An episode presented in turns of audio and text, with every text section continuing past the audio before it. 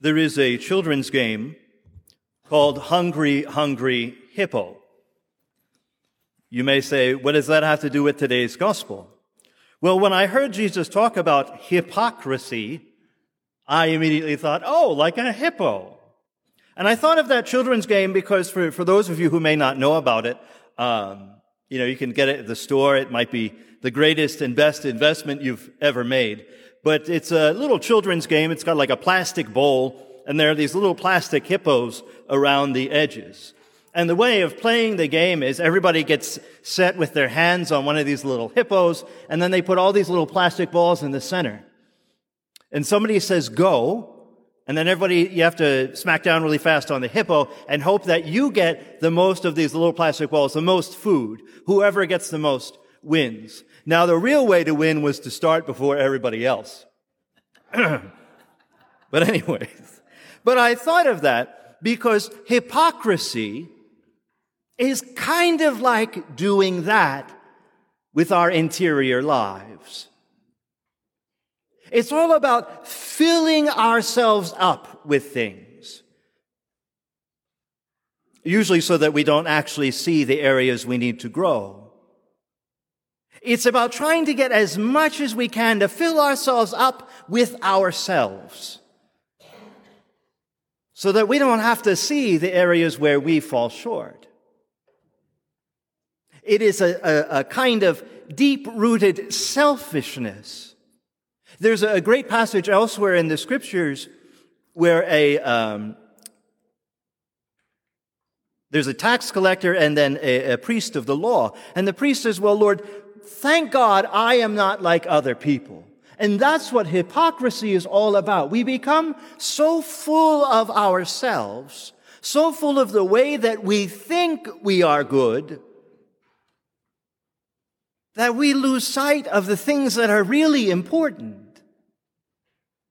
And that's why Jesus is condemning the Pharisees and the scribes in today's gospel. It's not because they did good things. And it's not even because they taught good things.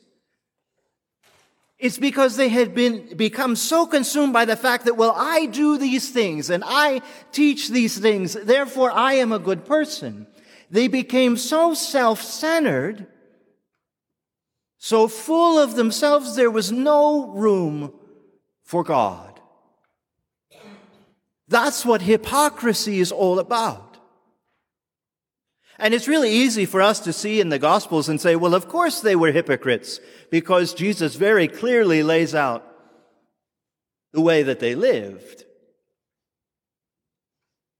But it's a lot harder to look at our own selves and say, well, how am I doing that? How am I filling myself with myself? Well, Lord, I'm not like other people because I do this. Lord, I'm not all that bad because at least I, you know, I go to Mass. Or for those who can't go, I watch Mass on live stream. But at least I'm not like those other people. It's an easy trap to fall into. But we have to avoid it. And Jesus will help us do that. Think of the, the, the, greatest example of selflessness is Christ. The greatest example of, you know, if we were to say, what is the opposite of hypocrisy? It would be authenticity, integrity, holiness. And Jesus will help us be authentic and integral people if we ask Him for His help. If we say, Lord, I want to be who you are calling me to be, help me to leave myself aside and instead be filled with you. Help me recognize that although I may make mistakes, I am not perfect. I am still made in your image. And that rather than being filled up with my own accomplishments, to be filled up with your grace, your power, your love.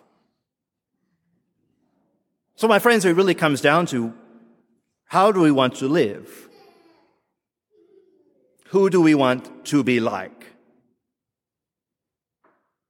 Each of us has beautiful qualities and good things we should be proud of, things we should give thanks to God for. But we also have areas we need to grow. And the only way that will happen is if we imitate Christ, who emptied himself of self, who laid aside his glory so that we might be free, so that we might know him. And so again, who will we be like? Will we be like Christ? Or like our own distorted image of ourselves. Let us rely on God's grace so that we may honor God not only with our lips, but also by having hearts that are so close to Him. Hearts that are like that of His Son.